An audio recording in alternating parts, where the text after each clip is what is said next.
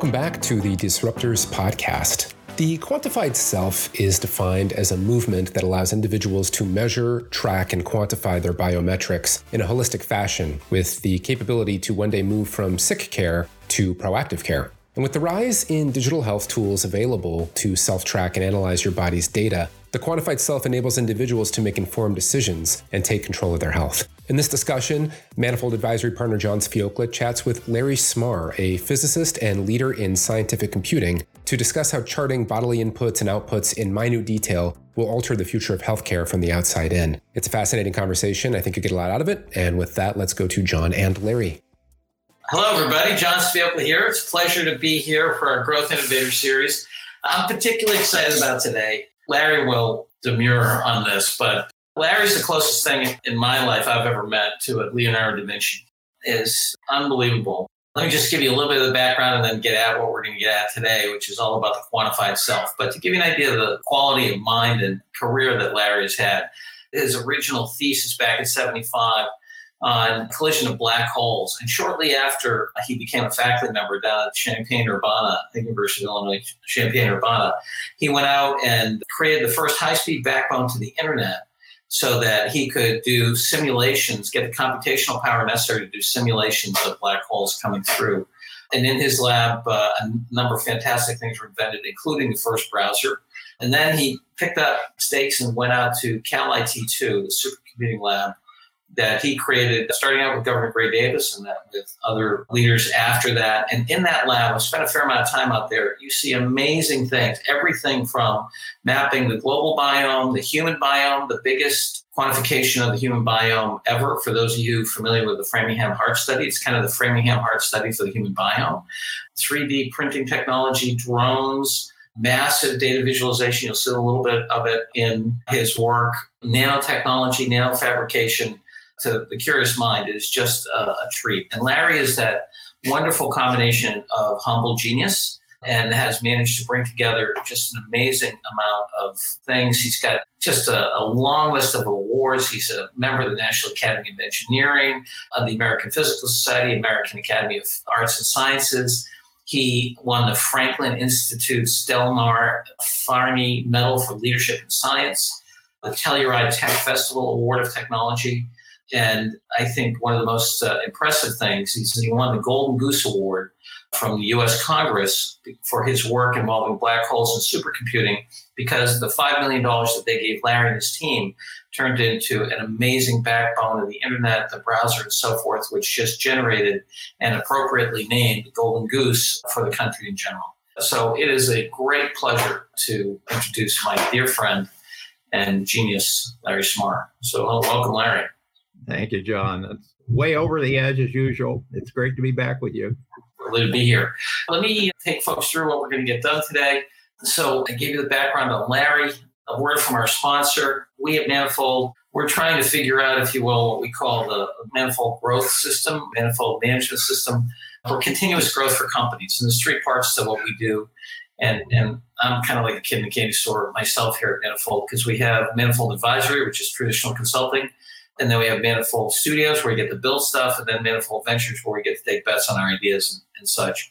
And we generally play in the domain of the transformation of, of industries or organizations enabled by technology, but with some traditional, real economic and organizational chops and analysis. So it's fun. And what we call healthy growth, which to us is a combination of low entropy and high inclusion, is really the mandate for organizations now and going forward and we've got some fun customers that we've worked with over the years. To remind you all, for those of you who have been here before, the fundamental theoretical thing underneath what we're doing here, and it absolutely refers to the quantified self, and it's this theory of computability.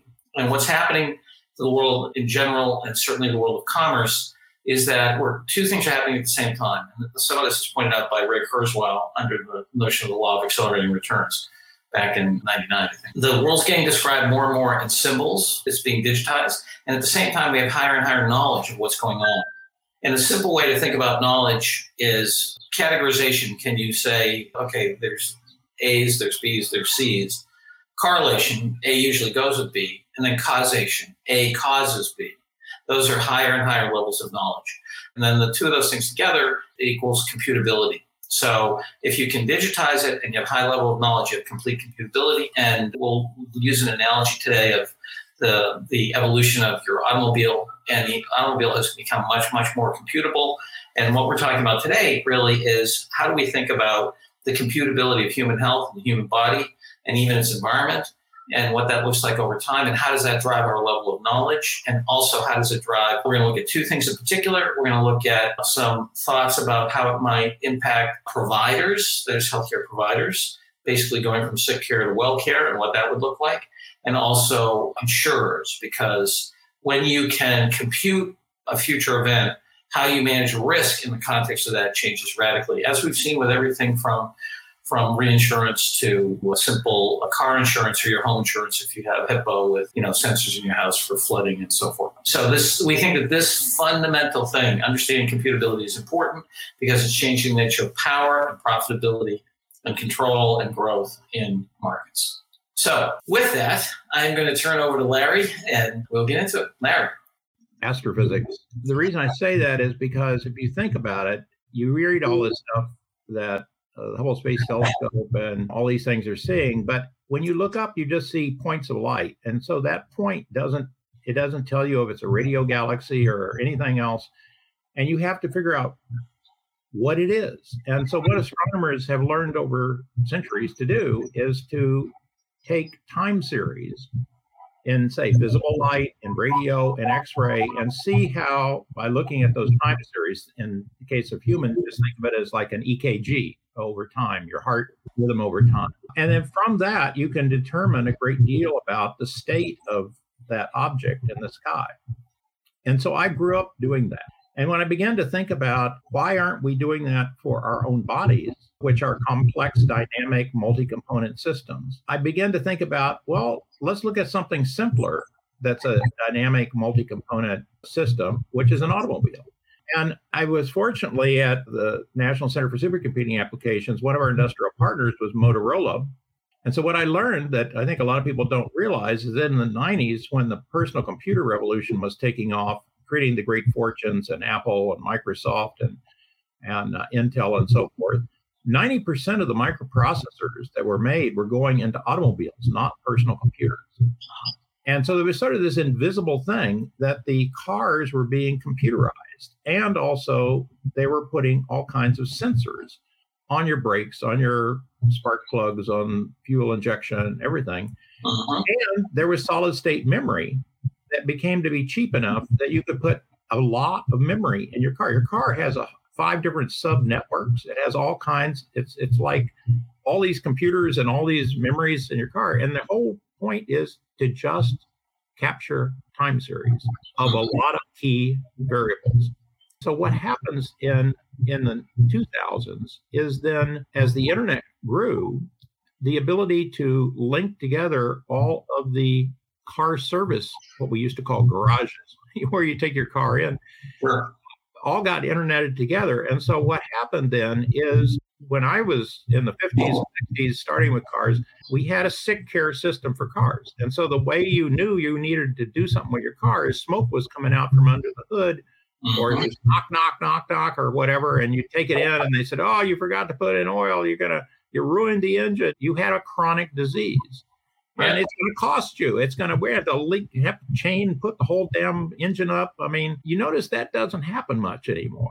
And the reason is because we went to preventive health care for your car, which every 20,000 miles you go in. And what happens is they, it's not a human, they plug a computer in and read out those time series. Uh-huh. Then they compare it with the population health of all the cars of your make and model. Uh-huh. And they look at you individually, your car individually, and see if one or another of those vital signs is beginning to deviate from either its own normal, because you're, of course, in a very different environment than a car that's identical to yours, uh, make and model, but it's in a very different environment. And so the stresses and the and how it's driven and how long it's driven and is there salt on the streets? I mean, all these things are different. Sure. But because then what you're doing is you have population health, but now you're looking at it each car individually. And you're managing the health of each car individually. Yes. You're making interventions when you very mm-hmm. first begin to see a deviation, which you as the driver have no idea is going on in your car. Mm-hmm. But then that pops it back into better, into normal behavior. And so mm-hmm. 200,000 miles after you buy your car, it's essentially running as well mm-hmm. as it did. In fact, it, it may have newer parts in it than when yeah. Well, it's interesting. I, I, know our mutual friend Nick Pudar, when he was putting OnStar into GM, yeah. they did the math, and first they released it just to GM employees, and with that sample, I think it was on the order of ten thousand cars or something like that. They were able to increase their level of knowledge, correlation, causation, and they believe that they they avoided well over half a billion dollars of future warranty costs because of their understanding and engineering changes they can make. I'm talking about preventative care for the car. And now we have Tesla upgrading its cars by software, right? So I have a Tesla Model X. It's an old one, five years old, and it is vastly superior to when I bought it because of the software. Yes. And it'll tell me, hey, we have a software upgrade. How about 2 a.m.? And my garage is right under where I'm sitting in my office. And yep. so it's got good Wi Fi. And the next morning, it has all kinds of features that I didn't have literally yesterday, yeah. much less five years ago when I bought it. Yeah. So, so the even though the, the, the entity that, that, I mean, you, you, you have in your mind's eye, I buy this car and it depreciates half when I walk it off the, drive it off the lot, and then it just continually depreciates over the life of the capital asset. Right. In my case, and anybody else who has this kind of thing, your your capital asset is increasing in value with mm-hmm.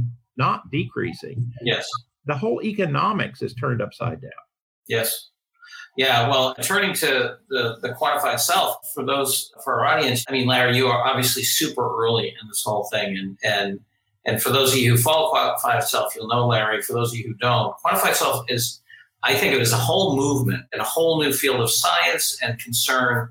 And it's, it's as Larry once told me, it's it's it's populated by two groups of people. You have the the scientific folks and so forth, then you have some whack jobs but let's leave the whack jobs out for a minute. Let's talk about the scientists.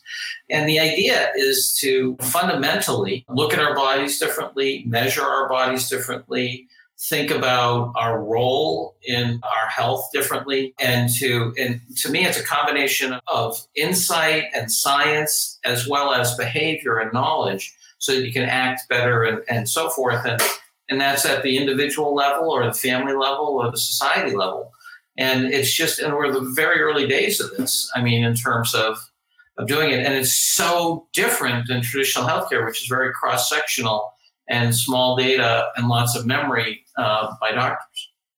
So, Larry, do you want to give a little sense of how you got into the whole uh, idea of quantified self even before it was called that? Yeah, well, you mentioned the scientists, but actually, with all of the wearables, if you go back to uh, 2000 and to say 2010, Sure. Uh, as they begin to come out. Actually, it's the athlete. A large part, I would say, the individual athletes, not it of course is for professional teams and stuff like that, but but just individuals who are runners or, or swimmers or, or, or marathon or triathlete or whatever, because they are highly motivated to shave a few seconds or to be able to do this. Mm-hmm. And so they started things like wearing, you know, Fitbits and others that would measure simple things. So like I have a Fitbit. I've this is I've had this for our different versions of it, but I've been I have a continuous data stream uh-huh. This for now nine years. Uh-huh. And so I I know for basically every heart rate and every how many steps, how many calories, and everything for a nine years straight. Yes. Uh, on a very high time frequency. Well, I noticed when I so when I came from Illinois, which yes. is if you look at a map of obesity in the country, then you'll see that the heartland, as they call it, and the deep south are the are are the highest levels because two thirds of Americans are overweight or obese by now. Yes. Um, and and so I I did not look like I look now. I was I looked like a, a typical Midwesterner. Mm-hmm. And I got off the wagon train from Illinois to San Diego and looked around at all these people, and they didn't look like me. Yeah. And I, I thought, well, gee, if I don't figure out what's going on here, uh, they're going to send me back. And so I got a personal trainer and I started thinking about what I was eating. Yep. and I started cutting out a, a lot of the stuff that drives us to having chronic diseases that we eat. Sure. Um, and I started losing weight and everything else. And and as I was doing it, I said, well, I got to keep track of all this. hmm So I started measuring more and more of my body, but I assumed I was healthy. But I, I noticed that when I would go in and you get an annual physical and they do some blood work or something, I started looking at those numbers because most of us don't think about homocysteine or secretory IgA or, or your any your your liver enzymes or anything. And what I mm-hmm. realized is they tell you, well, they're normal or you're a little low or a little high. And one of them, complex reactive protein in your blood, was like five times above the normal. Wow. Well, what is that thing? And it turned out it measures your inflammation. And I actually had high levels of inflammation. And by 2012, call it the upper limit for Wow. inflammation in my body. And of course, I was shocked because I had this time series and I was saying, I'm getting worse. hmm I would go in to my doctor and and and they'd say, "Well, do you have a symptom?" I said, "No, I got data. Right. Get out of here. You're wasting my time. I only look at people that have are sick." Yes. And I said, "But I'm gonna be sick. I got something going on inside of me." Anyway, that was what led me into then starting to take what is now every month or two a whole series of blood tests. I probably measure a hundred and something variables in my blood, and, and then I was always one of the early adopters for the genomics, uh, your human genomics. So I was early 23andMe. I had my whole human genome done by three different leaders of this, like mm-hmm. Craig Venter and George Church and Lee Hood and the pioneers mm-hmm. of, of genome sequencing. And then I was, it, because, I mean, it's sort of funny, but I ended up being asked to be on the advisory committee to the director of the National Institutes of Health, which is the mm-hmm. highest level advisory committee in the country for this. I was the only one that wasn't a liver doctor or a brain doctor or something, you know, around the table. And I, I was like, why did they invite me? hmm of course, it was what you said that there was this what looks like a slow digitization of the human organism, but it's actually exponential. We are very bad at noticing that there's exponential change underway. But that's what was going on. And so I began to see this in terms of policy at the NIH and that sort of thing. And so then I because I'm a scientist, I just said, well, wow, this is a cool new field. So I've just been gathering more and more data, including my microbiome. And then it it it, it taught me a lot of things I wasn't aware of about myself, which we can get into. Yes. Yeah. Well, let's get into some of the data. So this notion of self-knowledge through self-tracking, right? The other thing I just would like to highlight again is that because I think for, for those for folks who are who are not accustomed to doing a lot of data analytics and so forth, the difference between cross-sectional data looking for variance against norms, if you will, which is what we all get when we go to the doctors. Hey, are you pre-diabetic or not? Is your cholesterol too high or not? Versus watching longitudinal analyses over time. And, and medicine has very few of those. And so it really is that kind of new field. And I, I think the impact is going to be as great. And then I know, Larry, you and I were kicking around this. When you step back and you look, there's no question that the big providers um, and some other big companies are into this, right? So when Google buys Fitbit to try to catch up to the Apple Watch, you and I were just kicking around about the numbers. Uh, you know, there's over 100 million Apple Watches out there as, as of the early part of this year. And it's kind of fun when you look at which parts of the body.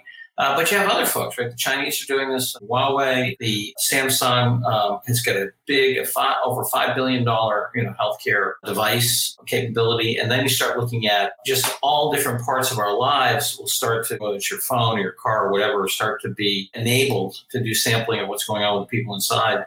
So this whole notion of a sensor-based environment driving to more and more of a digital twin of everyone, I think is is you know pretty clear. And so I think that's obviously the global wearable technology market. It's a big number, 32 billion. We've got a 20 trillion dollar global economy.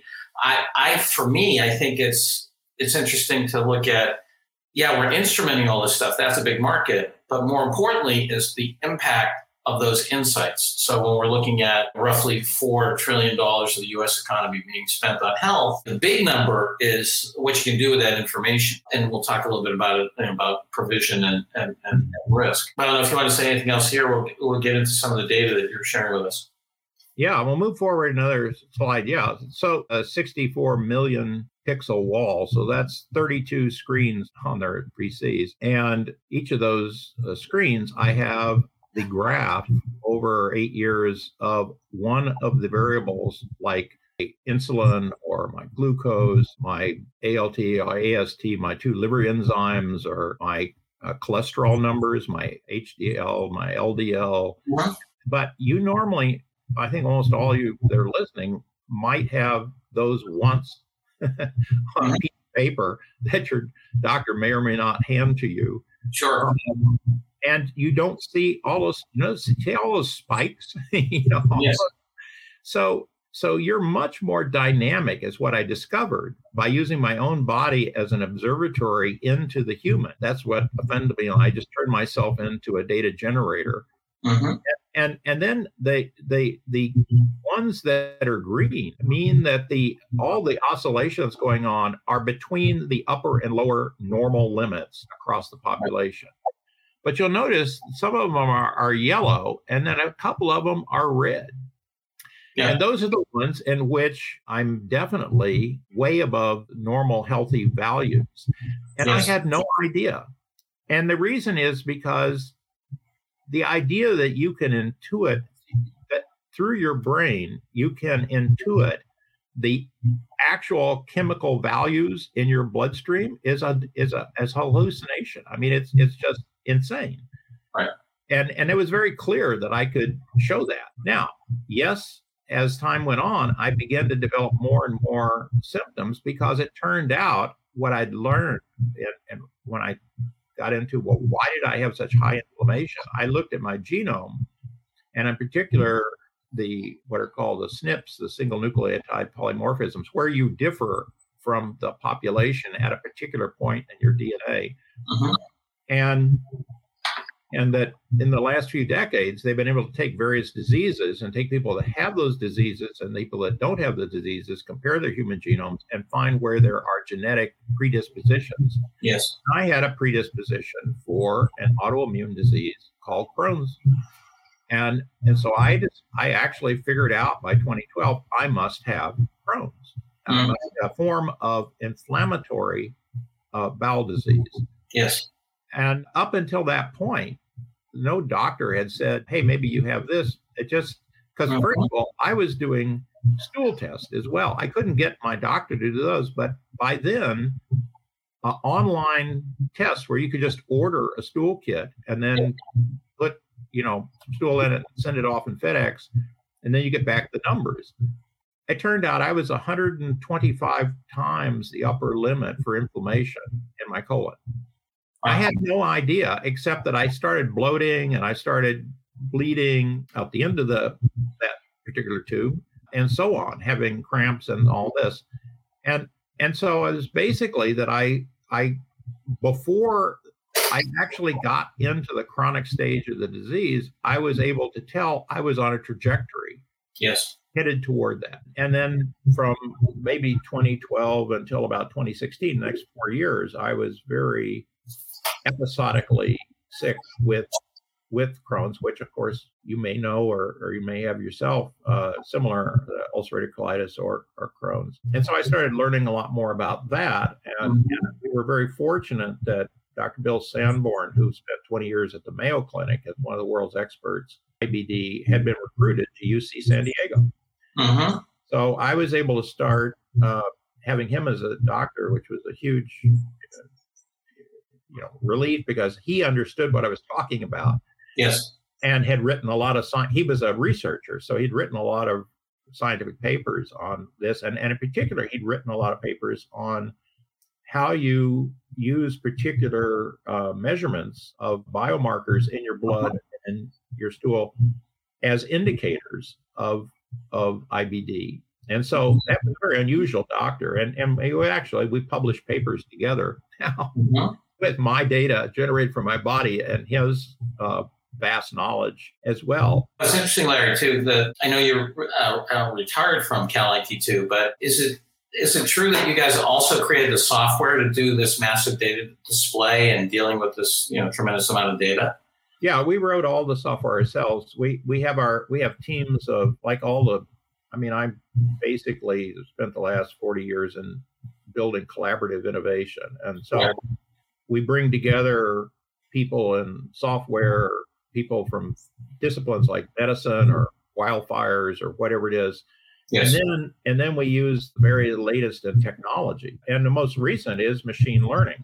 Uh-huh um, where, of course, when you begin to get enough data like this, you can begin to go from simple statistics to machine learning. And and and why don't you go to the next slide because I want to say where this led me to. So by 2016, I, actually, I, can just just before you do this for so for folks who are listening, the if you're on that if your organization is on that leading edge of of trying to figure out data visualization and analysis and so forth, the standard tools aren't going to get you there usually.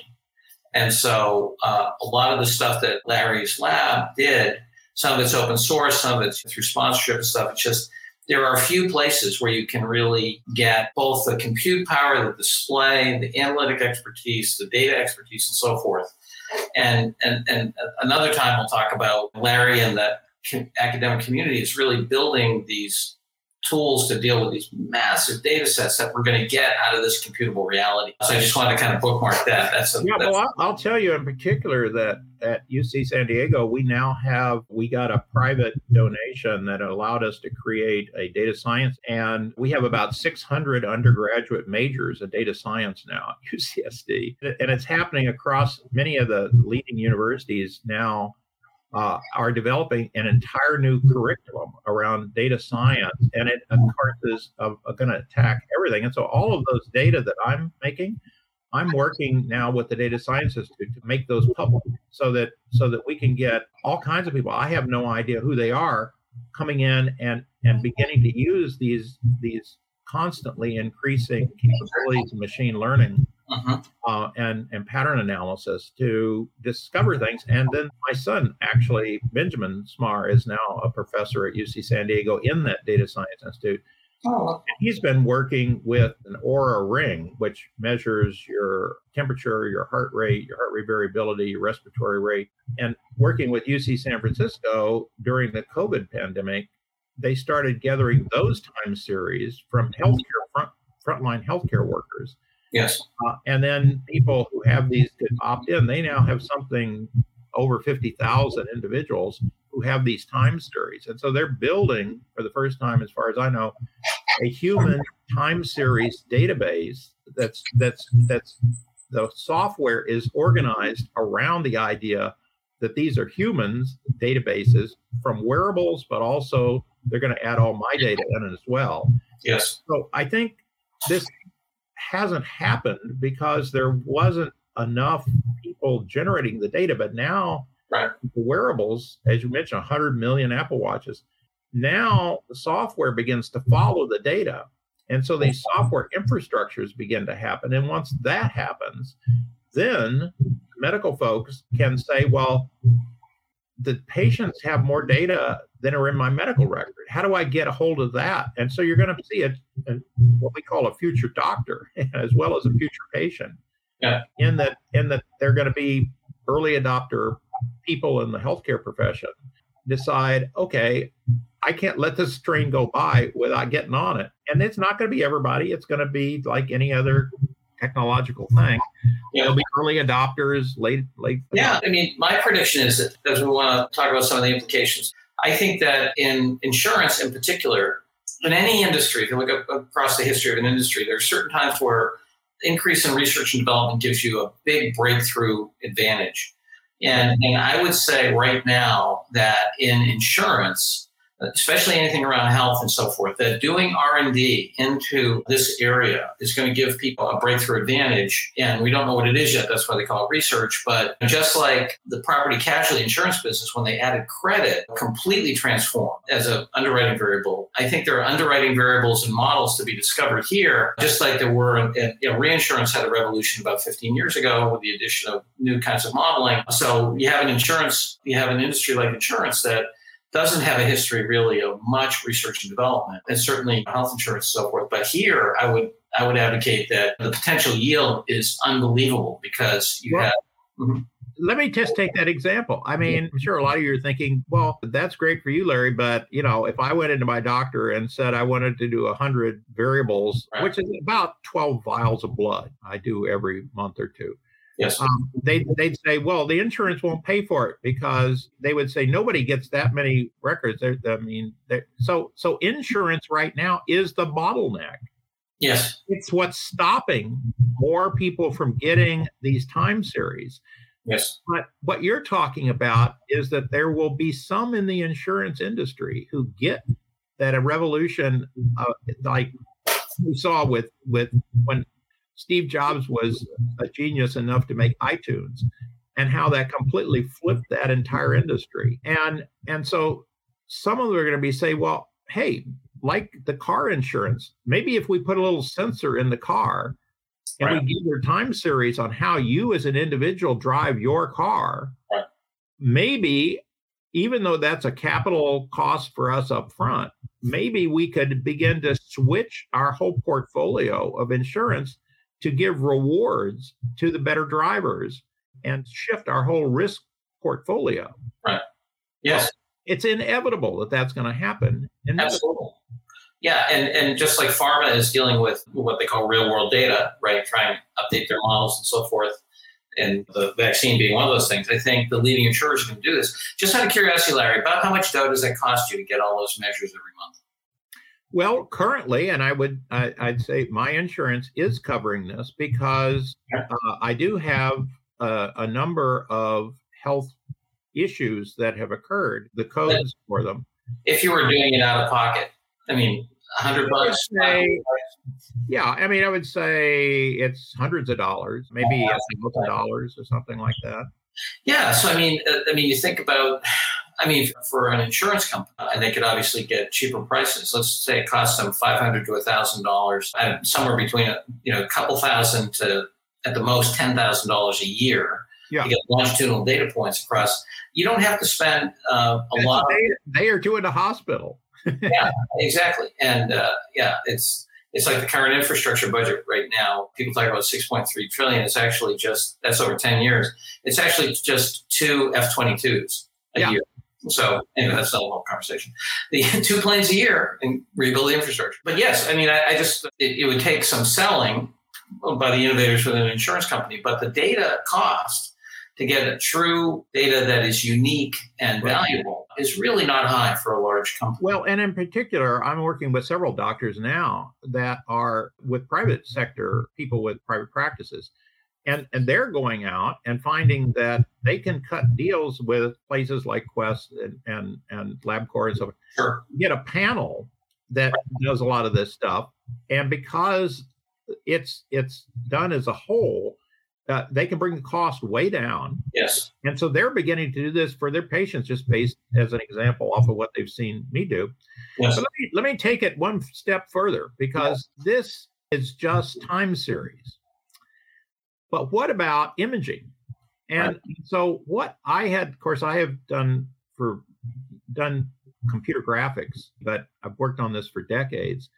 And so we we when you go in and get an MRI, you get it, it comes back as these slices, these black and white slices, and the radiologist looks at it, the doctor probably never looks at it. And they look at what the paragraph that the radiologist wrote about what they saw. And right. I said, well, what, what is that about? And so I said, let I it turns out there's a standard DICOM is the standard format for these things. I said, just give me the DICOM file. And yeah. I took it into my guys and I said, okay, make a 3D transparent Larry out of this. Mm-hmm. Because, because, we've known in computer graphics how to do this. for several decades because yeah. like if you go to SIGGRAPH, that I remember the first time I saw a transparent human made out of a 2D slices of MRI or CAT scan. Sure.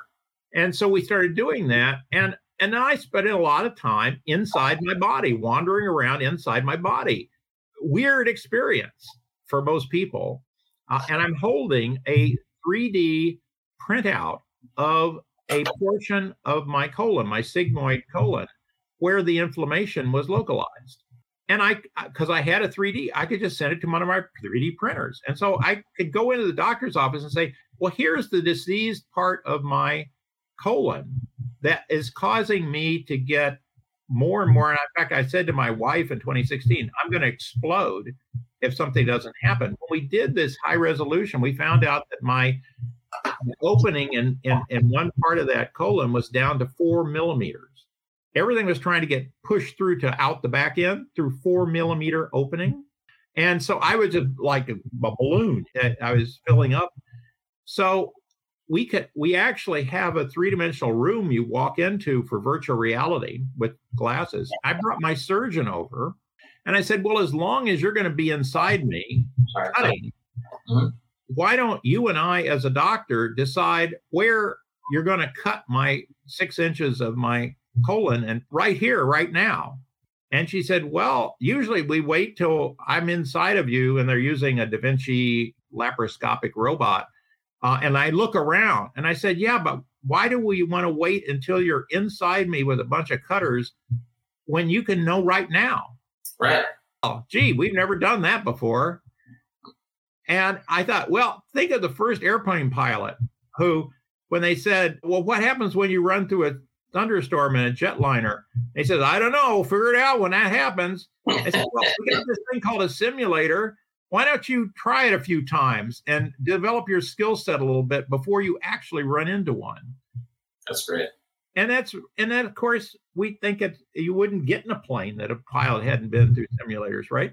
But this was the first time for this very experienced surgeon. She's actually the head of colorectal surgery for uc san diego health. Uh-huh.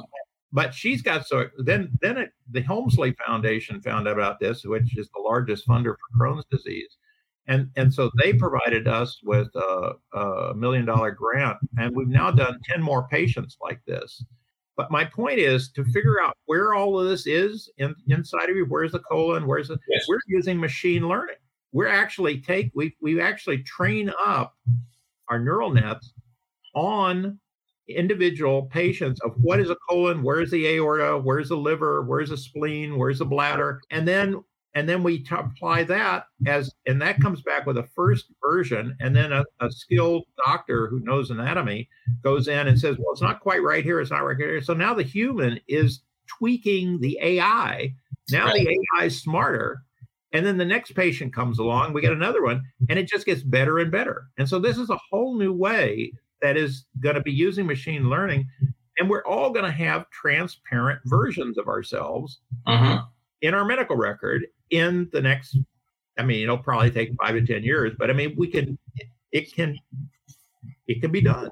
Yeah well and the, the amazing thing too and, and, you and i've talked about this the if you study biology in school or whatever the you have that you know beautiful diagram that you pull out the liver's green and the lungs are yellow or whatever and they're all in the same place you, know, you talk to a surgeon it's like yeah it's not everything's everything's red and it's not all the same and some people are whether very different you know, they're, I think we found that with the, with these ten patients. I mean, and we were working with a team of our top doctors, surgeon, radiologist, GI, head of GI, gastrointestinal, and we're and as I look at each of them, I was fascinated to listen to the doctors. They said, "Oh my God, I can't believe how tied up that that colon is. I mean, that's a train wreck." And they didn't have this methodology. They had they had, in fact, we take the colonoscope video of, of the when you have a, a colonoscopy. Yeah, uh, we look we add that in too. So so this is just a new tool that's enabled by what you started the whole hour about. Yeah, That this is the digitization of your entire body. And then because of that, it becomes computable and you can begin to model it and you can begin to then measure the differences Yes. And imagine, I mean, everybody's now doing their own stock portfolio and everything. I mean, imagine you didn't have individual time series. You couldn't tell the difference in the return between one and another. Sure. How what would you do? yeah. So, so this is it's coming. It's I think it's it's fabulous that it's coming um, to healthcare. Yeah. Well, one of the questions we have from Daniela Teresi, this notion of what do we do and how do we make um, this framework of medicine with the genetics and so forth. I mean, I think that I know that you participated in. There's some public goods being created, like I forget what it's called, the one millimeter man or something. Anyway, so now there's a CAT scan model that we actually have data representations that are much more robust. You're creating, UC San Diego, this human gut biome project, which is creating both proprietary insight, but also an unbelievable set of your. It's essentially terra incognita, right? It's like mm-hmm. when we talk about the human gut biome from a genetics perspective. I mean, it is it's as opaque as the New World was to Columbus, right? And so you you bring the, the basic maps in place. So I think it's to me, I think it's about the creation of some of these public goods and models and data. And then, of course, corporations and so forth will build on that. But the other thing, Larry, I, I also want to interject here is I think people underestimate how big a difference this can make because my one of the guys on my thesis committee was Pat Winston, Patrick Henry Winston III, who you know well. And at the time, he was running the AI lab at MIT. And Pat says something which always stuck with me. He said, and he's one of the world's experts in AI, starting in the 80s and before the, and he said, a lot of people talk about advances in algorithms and technique. He said a lot of the breakthroughs in AI is when you have a new representation system.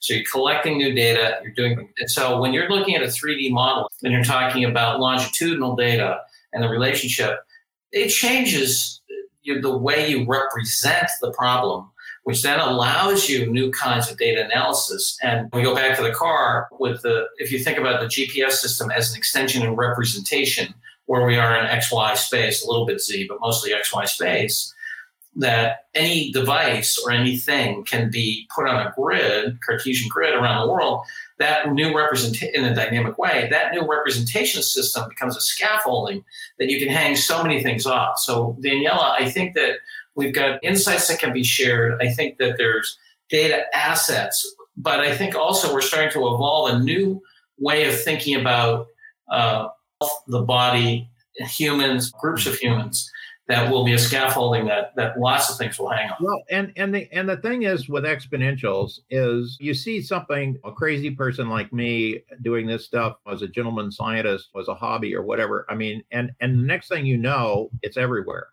and that's just the way exponentials work. So I was on an advisory uh, meeting yesterday with Lee Hood. Lee Hood is the one of the most important biomedical wizards uh, in our lifetime. And he invented uh, the gene sequencer and, and developed a lot of the technologies that we all take for granted. He right now is working with Congress to put in a, hun- a million person version of me.